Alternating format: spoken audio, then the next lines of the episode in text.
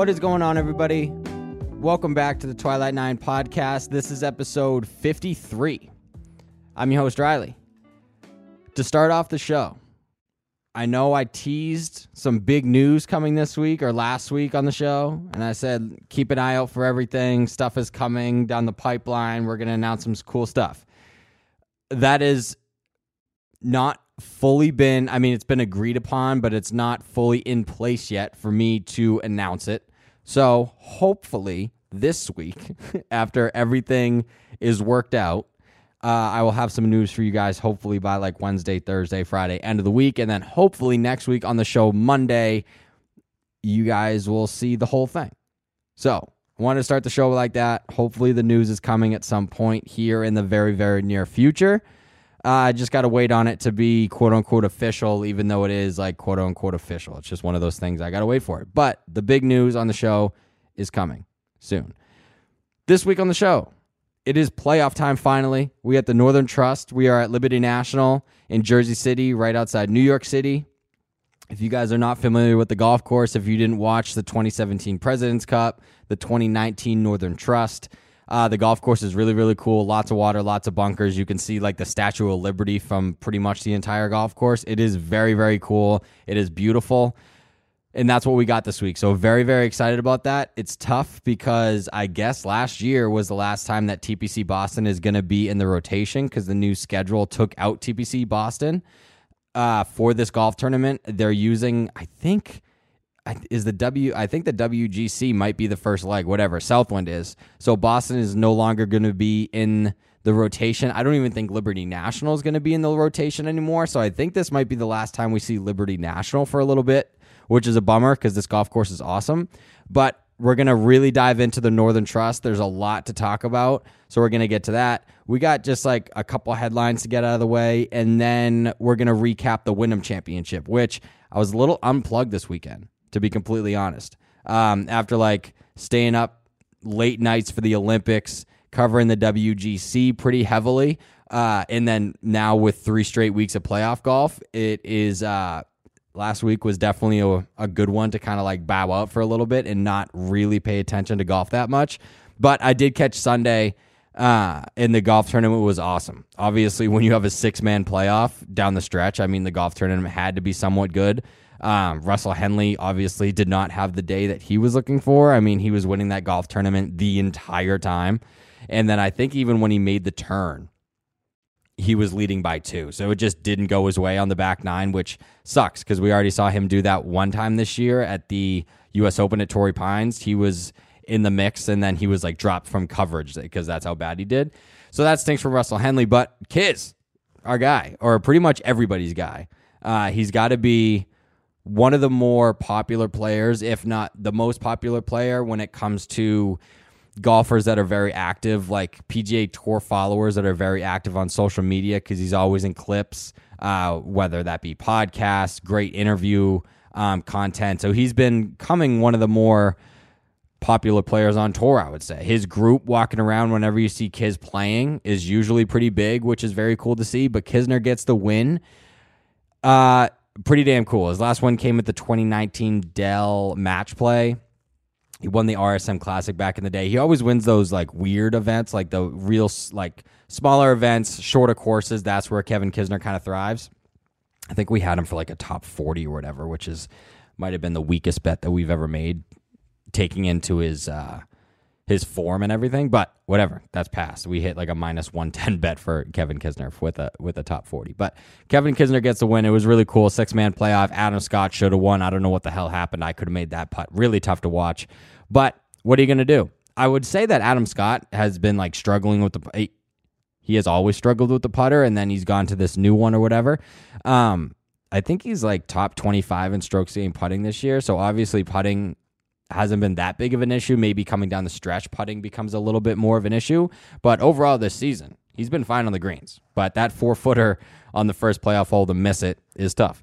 But gonna go over it a little bit. We're gonna talk not so much about the golf tournament, uh, just because I just did, but uh, the big debate that was all over Twitter, started by um, Mr. Sam Riggs from Barstool Sports, was Kevin Kisner playing in the Ryder Cup. So most of our, I think most of our discussion about the Wyndham Championship is going to be more about whether or not Kevin Kisner deserved to be on that team. So we'll see. We're going to go over that a little bit, whatever. Uh, but before we get into that discussion, couple headlines. First, it is officially who got the T uh, your PGA Tour card for next season and who didn't, who fell out of the bubble, who's not in the top 125. And there's some notable guys that lost their tour card. I think like Patrick Rodgers is one of those. I think Ben An is one of those. But the biggest name to lose their tour card is Tommy Fleetwood. When you say Tommy Fleetwood, you think Ryder Cup specialist, just a very, very, very solid PGA Tour player. He hasn't won on tour yet, which is a little bit weird. He's won on the Euro Tour, but he just hasn't been able to get it done on the PGA Tour, and he's been there with big spots. I mean, if you guys remember, what was the what is that golf course at the U.S. Open a couple years ago? Oh my God, how can I not think of the name? That is awful. Shinnecock. Holy shit. Thought about it. Got it. Shinnecock, he fired a Sunday, what, ridiculously low score. Was the, pretty much the only guy all week to shoot under par. He's been in the contentions at majors before. And for him to not get inside the 125 mark is astonishing to me. I don't know how that happens. He's way too good of a player for that. And it's a little bit of a bummer because I don't know if his, I'm about to look it up right now. I don't know if his finishes recently really like reflect it, but I thought his game was kind of like rounding into form. Like he didn't play that well at the Wyndham T65. I guess he didn't play that well at the WGC either. Like his finishes, top 35 finish at the Open, top 20 T26 at the Scottish Open, top 20 at the Irish Open, T50 at the US Open. Yeah, I guess the I guess the results don't really speak to. I thought he started the swing in the club a lot better near the end of the season, but obviously not well enough to earn the PGA Tour card. That was very very strange to me. Um, I'm sure that he'll get 10 to 15 exemptions next season on tour. He's just too big of a name for him not to be there. I'm sure sponsors are going to kill to get Tommy Fleetwood at their golf tournament we'll see what happens. It is a little bit of a bummer. Um, I've always been kind of like a team uh, Tommy Fleetwood guy, and for him not to get his PGA Tour card is is very strange. So I don't know, but we'll see him next year for sure. He'll have to get it another way. Hopefully, he wins one of those golf tournaments that he gets exempted for. It. But that's when that's what happens when you don't win on the PGA Tour. All of a sudden, it turns into a race of if you're not going to win you're going to have to finish inside the top 20, top 30 on a very, very consistent basis to get into the top 125 because those guys are so good on tour that you got to be so, so consistent. And he just wasn't. But there you go. To get into the Kevin Kisner discussion, quick random Wyndham recap. I don't even really remember who was in that playoff, if I'm going to be completely honest with you. But Kevin Kisner gets the win in a six man playoff. And it, there was a lot of funny notes happening on Twitter. I forgot who this came came from. I think it was Sobel maybe. And he tweeted out and it makes a lot of sense that if you were going to pick one of the guys that was in the playoff that felt the most comfortable playing with five other dudes, it was probably Kevin Kisner. That's the only thing he does back home is just play at three o'clock in the afternoon, two o'clock in the afternoon with a bunch of buddies, having beer and just playing golf, shooting the shit, having a good old time. And it is really funny that the one guy that is probably used to that situation, a bunch of caddies, or not caddies, but a bunch of bags on the tee, a bunch of other dudes, that was the guy that won, right? He has a phenomenal up and down in the first playoff hole, ridiculously good. And then hits just an incredible iron shot in the second, hits the putt, gets the win. And it just, that made a lot of sense to me that Kevin Kisner out of that group was the one to win with a bunch of guys on that tee box. It made too much sense. And then the discussion started rolling in once he was kind of in contention on the weekend, once he started kind of picking up strokes on the back nine, Kevin Kisner's name started getting thrown around with will he be on the Ryder Cup team this year? For some people, it's well overdue that he makes a Ryder Cup. For me, I I kind of get it. Um, when it's over on the Euro side, I I like Kisner a little bit more just because it's more about accuracy. The European Tour captain always sets up the Euro Tour side venue to be tight, a lot of hazards. Um, the rough is really up because the European Tour guys usually put a preference on accuracy instead of bombing it, and the American team is just totally on the other end of that spectrum. The Americans want to get a bunch of guys that just hit it a long way, and then if it ends in the rough, who rough, who cares? You got to hit a wedge onto the green. It's not that big of a deal. So on the American side, the rough is usually really, really low. Excuse me, really low, just to take advantage of that kind of thing the Euros, grow it up. That's where I love Kevin Kisner because their golf courses are usually also on the shorter side when that happens. That's where Kevin Kisner can really go in there, hit fairways, hit greens, roll it. That's Kevin Kisner. On the American side, when you got these huge golf courses, Kevin Kisner doesn't really have the length to keep up off the tee, right? And in some formats, it doesn't matter in the Ryder Cup, but for other formats, you really do need to be able to keep up with the big boys and hit fairways while also hitting at 305, 310. That's just something that you have to do.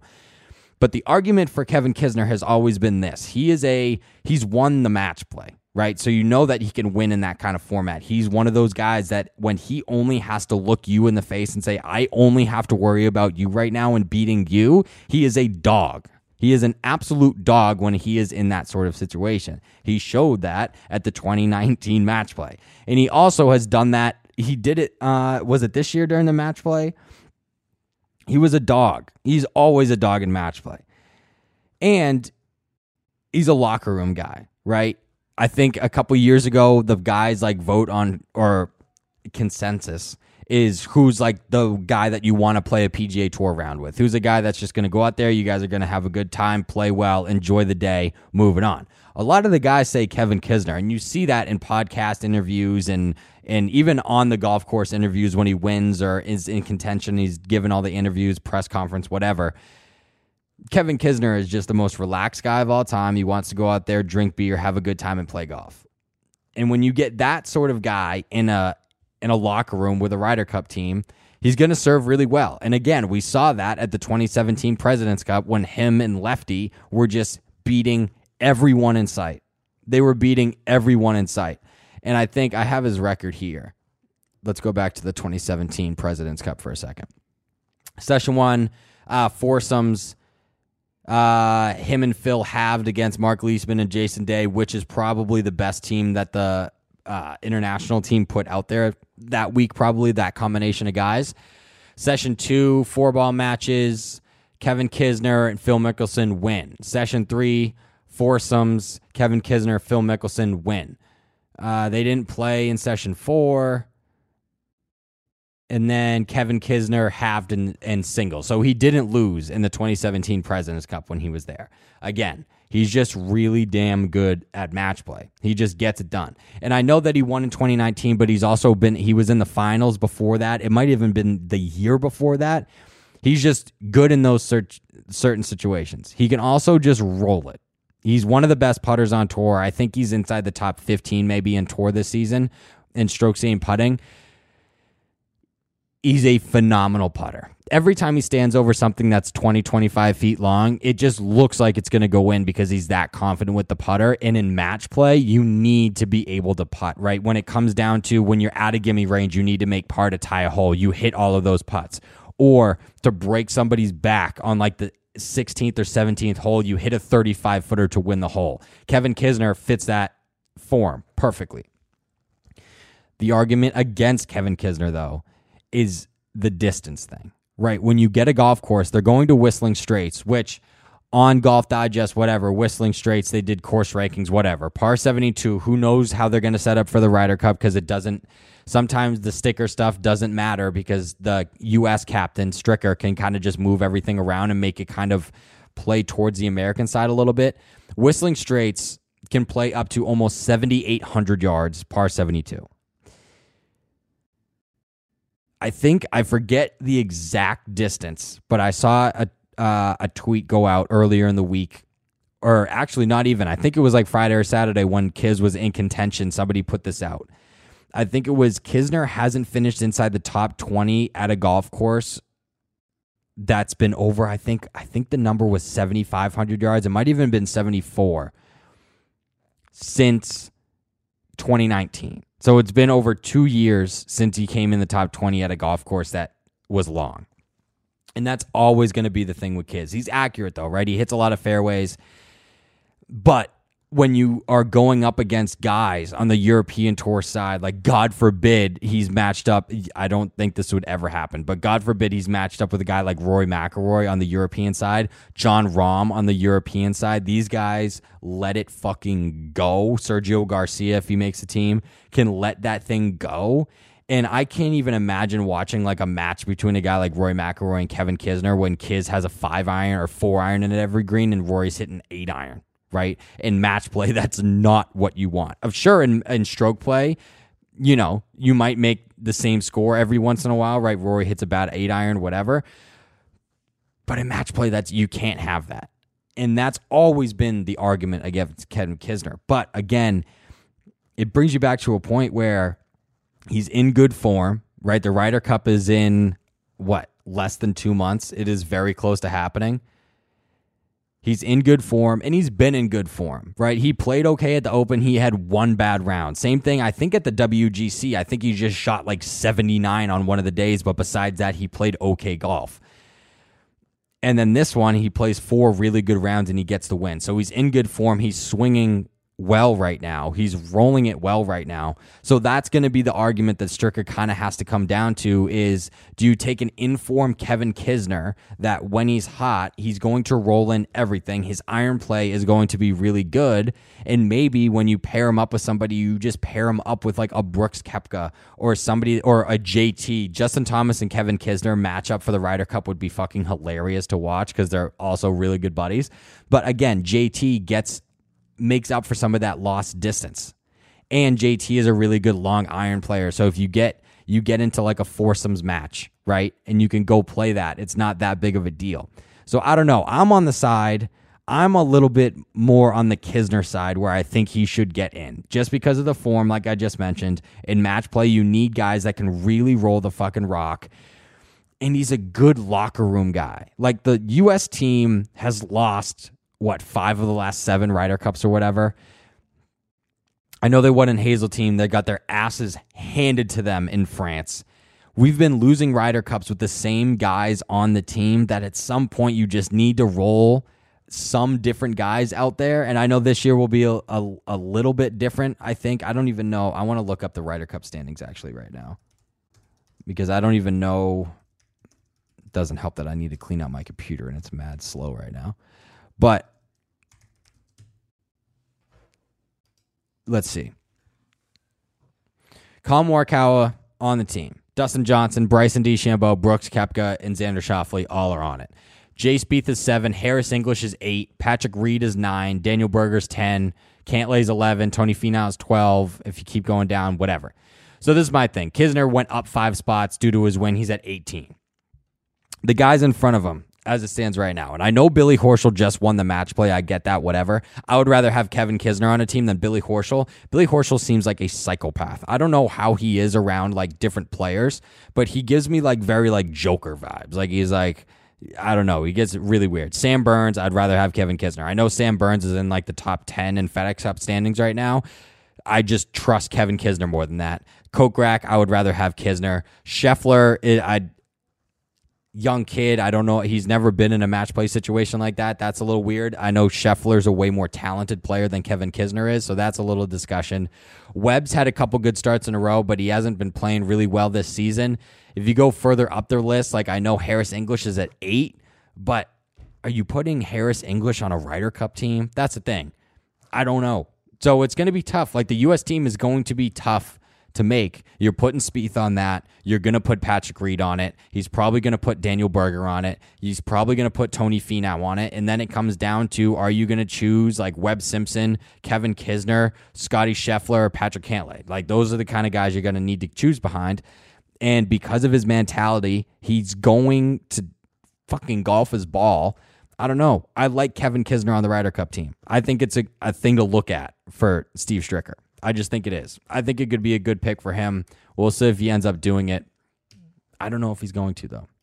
It'd be cool to see. I just think the definition of insanity is doing the thing over and over, expecting different results, right? You get your ass kicked in the Ryder Cup every single time you play it. You might need to switch it up a little bit. Just saying. Betting wise at the Wyndham, after that long, exhaustive talk about Kevin Kisner, what are you going to do? Got to talk about the kid.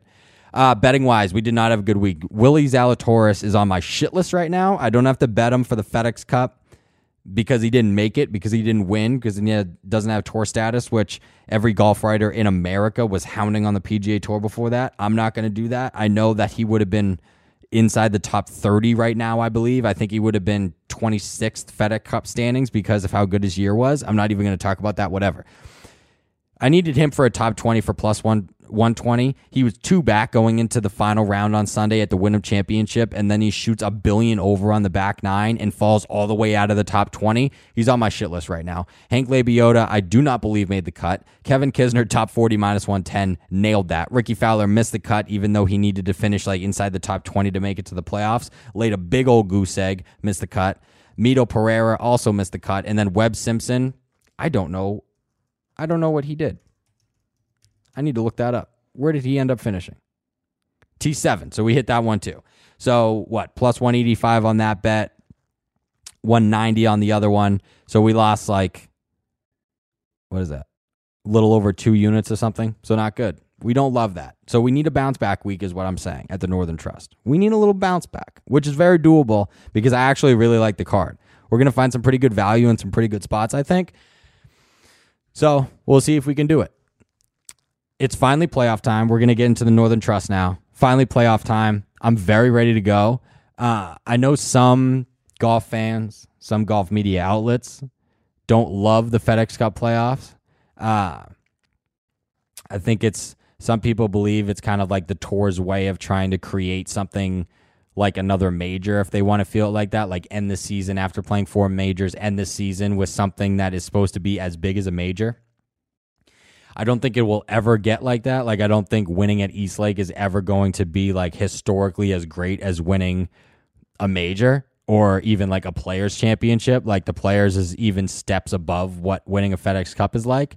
But I love the FedEx Cup playoffs because I think it's sick. 125 then 70 down the 30 you're playing for every you're playing for something every single week unless you're one of the guys inside like the top 10 probably are automatically going to East Lake pretty much. You would have to, I don't even know if it's like point wise possible to be inside the top 10 and then not make it to East Lake. But the guys on the bubble, like Rory sitting at 26, he needs to have a good week, one of the weeks to get to East Lake probably. So it's always really fun. I always like it. It also helps that Rory's won it twice. So that always helps a little bit over what Ryan Moore and Kevin Chappell back in 20, I think that was what, 2016. And then he beat Brooks Koepka's ass a couple years ago and won it. So that's something that we love to see. But I love the playoffs. I'm really looking forward to it. It's going to be really fun. Last season at this tournament, we played outside Boston and and Norton, Massachusetts, and um, Dustin Johnson legitimately, I think, won that won that golf tournament by a hundred shots. At least that's what it felt like watching the golf tournament.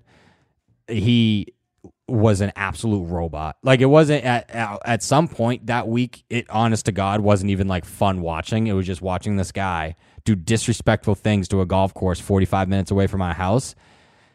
It's just tough. But at the same time it was cool because like I've I don't know if I've ever seen a guy locked in like that. It was incredible.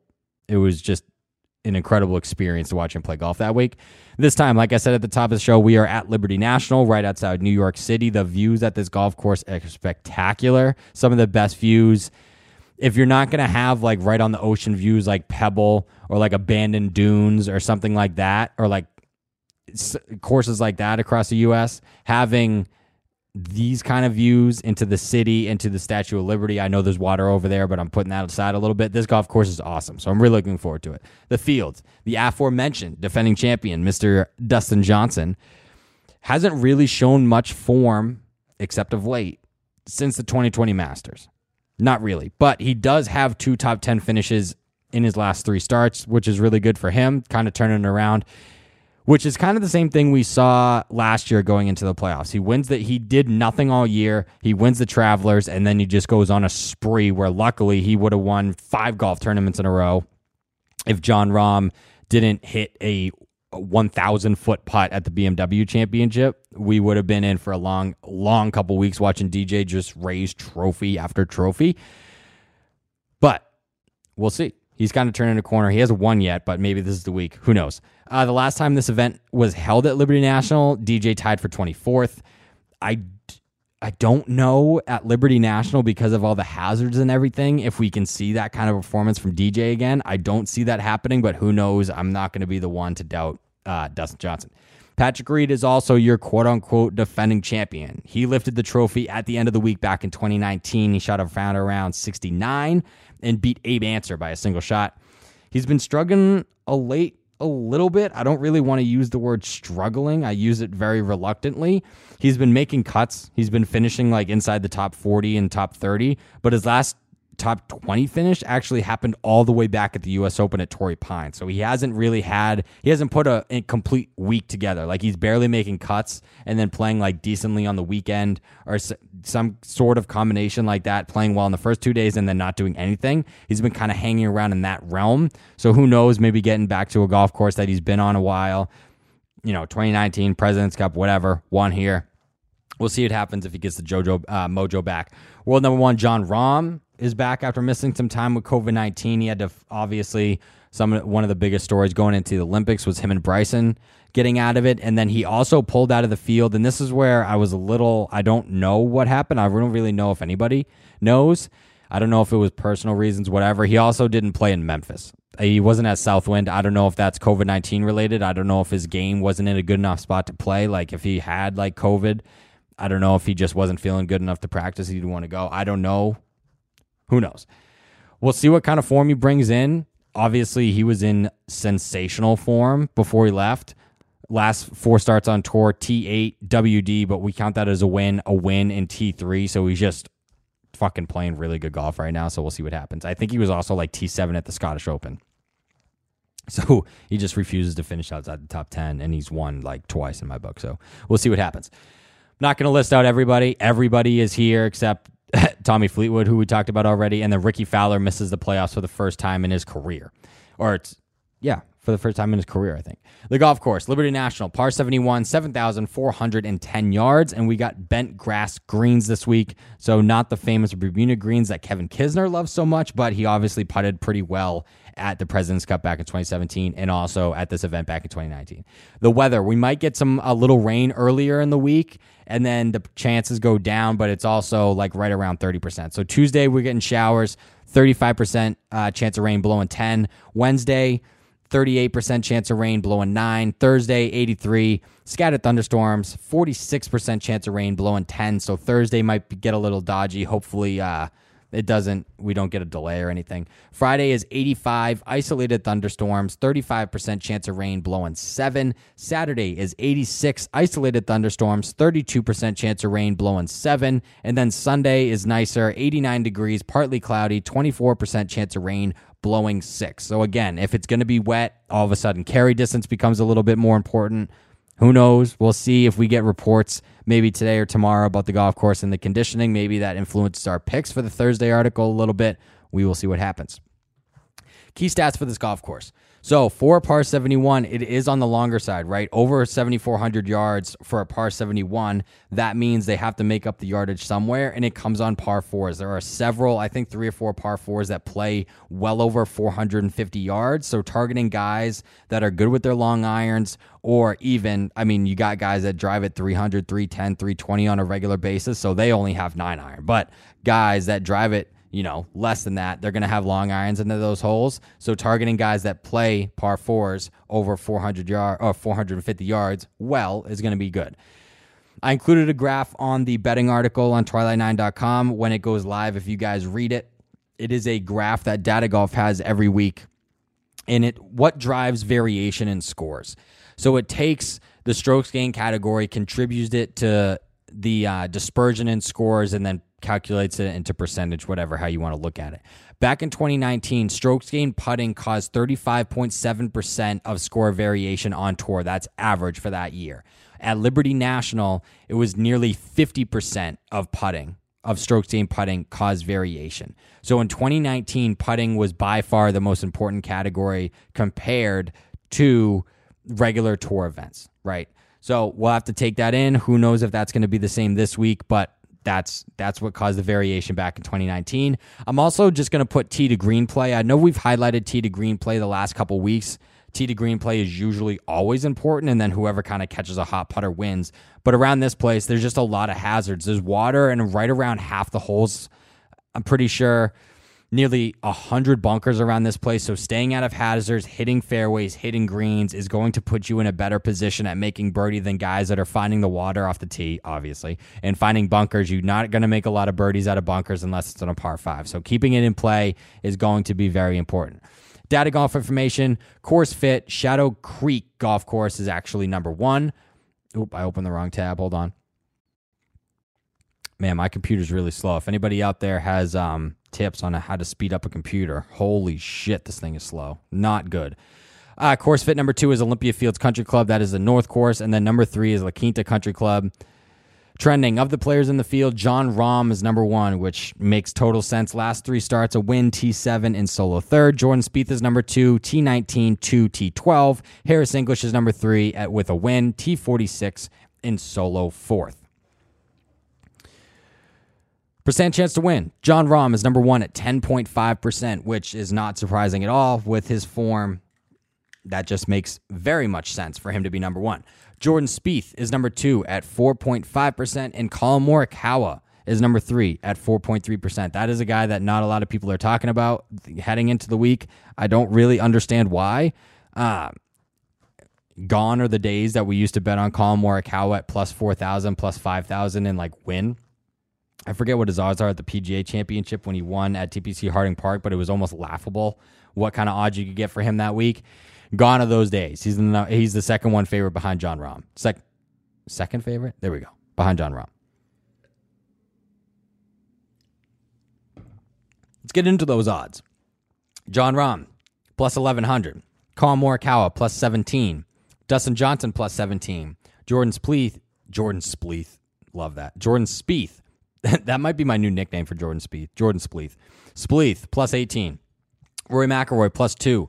Brooks Koepka plus 21. Xander Schauffele's at 22. Justin Thomas is at 27. Bryson DeChambeau all the way down at 29. That is something you love to see. Daniel Berger is at 31. So is Abe Ancer. So is Viktor Hovland. Patrick Cantlay is at 33. Scottie Scheffler is at 33. Patrick Reed is at 35.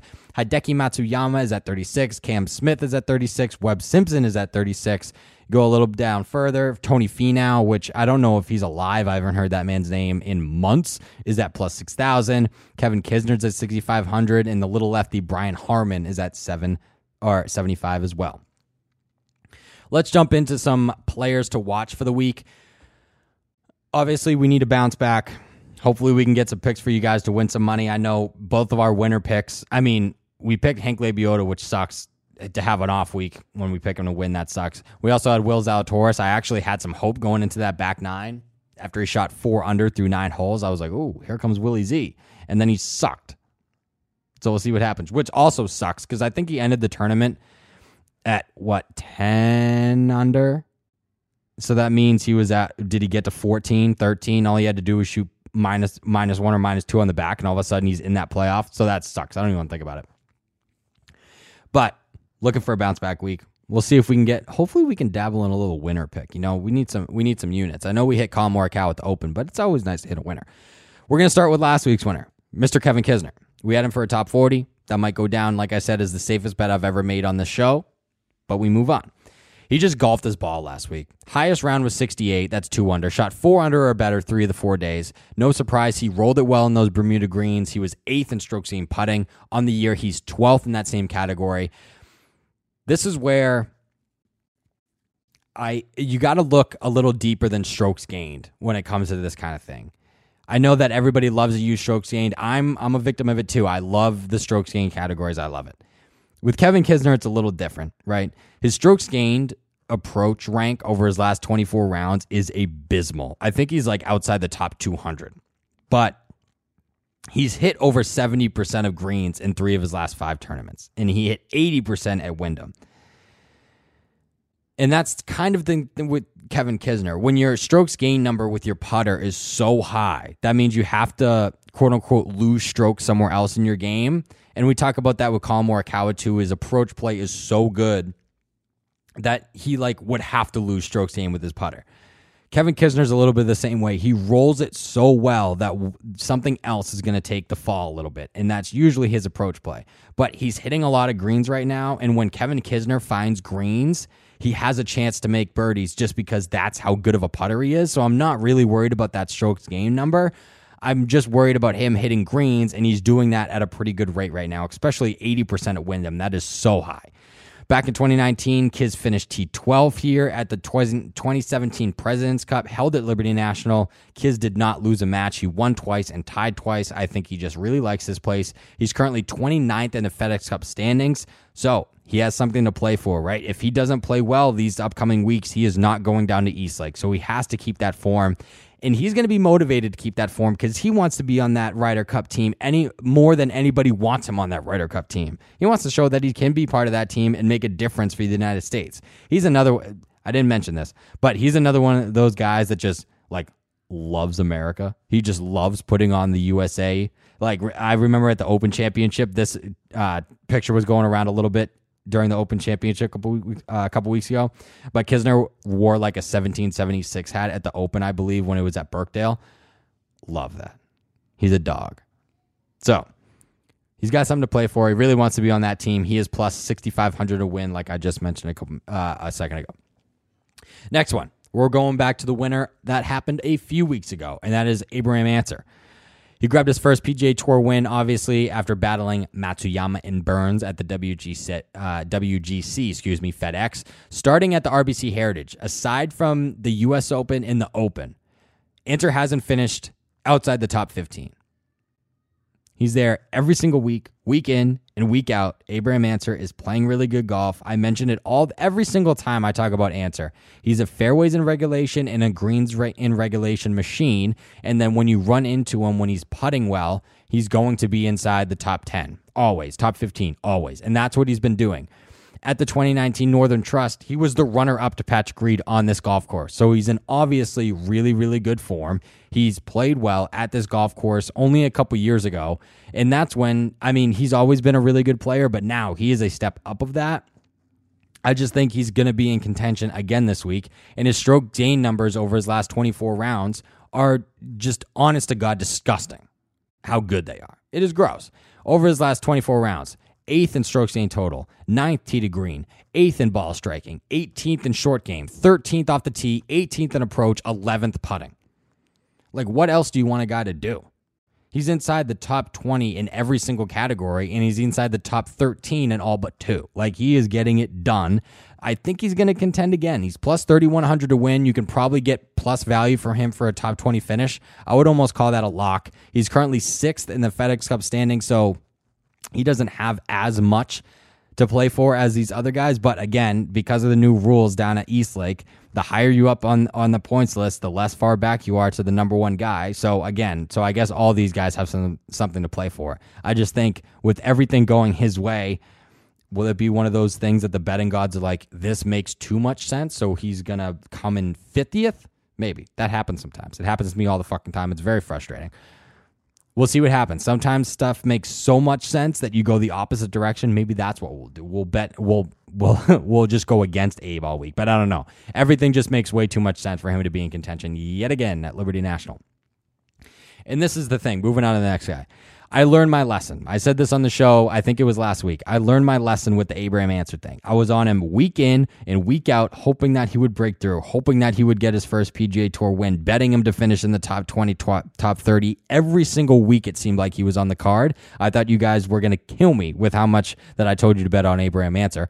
And then the one week that I don't at a golf course that made so much sense for him, and for some reason I completely missed it, he wins. I will not do that again and that's why Scottie Scheffler has to be on the list once again this week. I talk about on the show all the time. You're probably sick of hearing the name Scottie Scheffler, but in his last seven starts, he has four top 10 finishes. And to be honest, it probably should be five. He had a terrible last day at the WGC uh, FedEx St. Jude. He had an awful day, really, really bad, which we lost a bet of that on that too, which sucks. But he didn't play here in 2019, but he finished inside the top 10 last year at the Northern Trust. He shot 59 on Friday. If you guys remember that, he had to hit like I think like a four or five footer for birdie on the last hole to shoot 59. It was electric. It was awesome. I bring this up just because obviously it's a different golf course. It really doesn't matter much. But again, the field is absolutely loaded. I know it's a different course, obviously, this year, but the field is loaded. He's, you know, he can compete with the big boys. All right. Speaking of this field, I actually just saw this. I think this year, aside from the majors and the players, this is the strongest field of the season statistically. So that's pretty cool. But anyway, back to Scottie Scheffler. He's currently 21st in the FedEx Cup standings. He's plus 3,300 to win. So again, he's probably going to be a good target for a top 10, uh, top 20 finish rather. That's probably where we're going to put him if he ends up on the card. But we'll see where he puts him. The next guy, the Aussie. Is Adam Scott back? I know that he missed like a four footer on the first playoff hole to win the golf tournament, but he might back. Since missing the cut, the PGA Championship, the Aussie has three top 20 finishes, including a T2 at the Wyndham, obviously. In 2019, he finished solo fifth around Liberty National. He also beat Brooks Koepka in solo matches at the 2017 President's Cup. That was kind of his highlight of the week. He didn't really have that great of a week, but he did beat Mr. Koepka in solo matches on Sunday. He's currently 82nd in the FedEx Cup standings, meaning he does have something really to play for this week is the only thing guaranteed for Adam Scott in the playoffs. Only the top 70 get into the BMW next week. He has to have a good week. He probably has to have like a top 20 finish to get into the BMW. So he's got a lot to play for. He's sitting at plus 4,300 to win. We'll see if Adam Scott can kind of build on this momentum and hopefully bag us another top 20 finish. We'll see what happens if he ends up on the actual card Thursday for on twilight9.com. We will see what happens. The next guy, Mr. Berger, Mr. Daniel Berger. He did not play here back in 2019, but I think he's in for a big week. Quick notes on Berger. Just all of this makes sense, which again brings me to the point where, like, does it make too much sense that I bet the opposite? Who knows? Over his last 24 rounds, he's third in strokes gained approach and 14th in strokes gained tee to green. He's finished T8 or better in three of his last four starts. Different course, but last season he finished solo third at this event.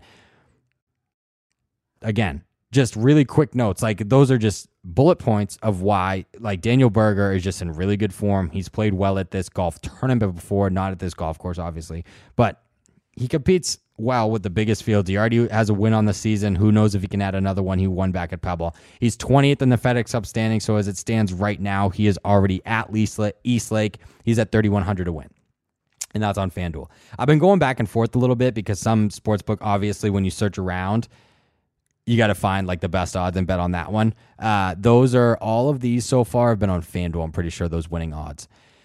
Uh, going with another, uh, or do I have an English? I haven't talked about an Englishman yet. So our first Englishman, Ian Poulter, might be a nice target for us in like the top 30 range. In 2019, he grabbed a T10 at this event. He's also trending in the right direction. He has two top 10 finishes in his last three starts. He was T10 actually a couple weeks ago at the WGC FedEx. Since a miscut at the Wells Fargo, he hasn't finished outside the top 40, which is really nice to see. He's not lighting it up strokes gain wise, tee to green over his last 24 rounds, but he's sixth in strokes gain putting and first in strokes gain short game over that period. So his short game is really good. He's rolling the rock. We'll see if the irons turn over a little bit for him. We'll see what happens. He's currently 79th in FedEx Cup standing, so he does need a good performance to get it into the BMW. So he's playing for a lot. He's at plus 7,500 to win. So we might even get him at plus odds, like I said, for a top 30, but we might even need to like minus 110 for a top 40 maybe for Poulter. We might put him there.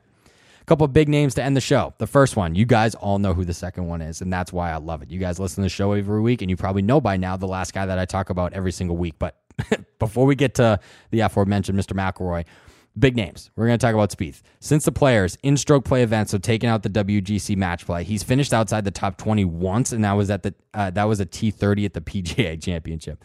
At the 2017 uh, Presidents Cup, Jordan was undefeated heading into the singles uh, where he actually lost to Johnny Vegas, which that's a tough loss for Jordan Spieth to lose to Johnny Vegas, but whatever.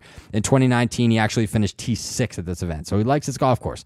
Strokes gained numbers over his last 24 rounds. Jordan Spieth is third total, 19th tee to green, 39th in ball striking, 10th short game, 57th off the tee, which Fantasy National still has in like the the light green category, so it's not killing him. 40th in approach and 21st in putting. So he's still doing pretty much every single one of his game aspects really good. He's inside the top 40 in all of them except off the tee, and he's still kind of in that green area. This is the guy, he's second in the FedEx Cup standing, so he's pretty much locked in for East Lake. Who knows if he has a good finish, he can kind of overtake Collin Morikawa because, as you guys know, the points in the playoffs are worth a little bit more. Who knows? Because if somebody wins like in the 80 zone this week and wins this golf tournament, all of a sudden I think they're inside like top 10 like easily. That's how much points sway in the playoffs. So we'll see what happens. He's one of the favorites at 1800 to win, and that is on FanDuel. And the last guy before we get out of here, Rory McIlroy. I just love fucking love talking about my guy, so we're going to talk about Rory McIlroy. I loved him at the WGC, and to be fair, he had a really good week. He shot three straight, I believe, 66s Friday through Sunday. He just had a really tough opening round, but again, I just love him this week. I think he's he's coming a little under the radar. I think because a lot of people, and I'm one of the very few people that just like watch everything Rory does. Right, I watch. Um, the PGA Tour live in the morning, and I just watch him a lot. And uh, uh, most people just look at his like finishing and like, oh, Rory's playing okay, a lot of top twenties, but whatever. He's striping the golf ball. He was second in strokes and tee to green at the WGC, and to be completely honest, it probably would have been first if his short game wasn't so bad in round one. He was bringing over wedges. I talked about this uh, last week, but or two weeks ago. His wedges were meant for like links golf, and and the Bermuda grass at the W at Southwind, they were just digging, and his short game was awful. He was chunking chips all over the place. He was third in strokes gained approach that week. He was first off the tee that week. He was absolutely striping it. It was almost a joke watching him play golf. It was 315 down the middle, inside 20 feet in approach shots, and if he rolled it in, he rolled it in. He putted very well on these greens back in 2019. He was gaining over a stroke. I think he was inside the top 20 in stroke gain putting that week. Back in 2019, he finished T6 right with Jordan Spieth. He fi- he's finished T18 or better in four of his last five starts. I think the only one was the Open. I just think he's getting very close, very close when you watch him, obviously, I don't know if anybody listening to this show is really watching Rory McIlroy golf that much. If he's just not on TV, I've been on PGA Tour live every week for the last whatever since that thing existed. Watching Rory McIlroy play golf, he is close at the WGC. That's as good as I've probably ever watched Rory McIlroy swing the golf club. If he's able to win this week, finish inside the top five this week, and get in better position for Atlanta, watch out because we've all seen what Rory can do around East Lake. Watch out. He's currently 26 in the FedEx Cup standing. So again, he's going to need a couple good weeks here to up his position to get into kind of striking distance for Eastlake. Just because of the new standings, I mean, if you're outside the top 15, you probably can't win that golf tournament. So he needs a couple good starts. On DraftKings, you can actually get Rory for plus 2200, which is odds we love. So I'll probably hammer that hopefully my little spiel right there on Rory McIlroy, you'll uh, maybe sprinkle a little bit on that plus 2200. But I really do like him this week. Non bias, obviously. Obviously, no bias. But I do like Rory McIlroy this week. But that's it, guys. That's it for the Northern Trust. That's your preview for the Northern Trust. I cannot wait to watch golf this weekend. Again, I'm one of the, I don't know if I'm one of the few guys that loves the FedEx Cup playoffs, but I love the FedEx Cup playoffs. It's a little annoying because the feature groups this week are based off of your like standings and the FedEx Cup standings. Like that's how all the tee times are built too, which is a little bit of a bummer. Um, so like we got some weirdo fucking guys in feature groups this week. Instead of getting the big names in feature groups, they do it that way. So we got to watch like Harris English and Sam Burns play golf for the first couple of days, but whatever. But enjoy the golf this weekend, guys. Um, follow the social medias at Twilight Nine Pod is the Instagram. At Riley Hamill underscore is my personal Instagram. Make sure pay attention to the website. Uh, you guys have heard the spiel. Follow the TikTok, whatever. And again, the big news hopefully is coming later this week. Really looking forward to sharing that with you guys because it's going to be a really big step for the show, really big step for me. I'm just pumped to let you guys know about that. But again, thank you for listening. Um, if you have anybody in your life that loves golf, share it around. Uh, about to take a big step, have some cool stuff coming up down the pipe. So, really looking forward to it. But enjoy the first leg of the FedEx Cup playoffs, guys, and I will talk to you guys next week.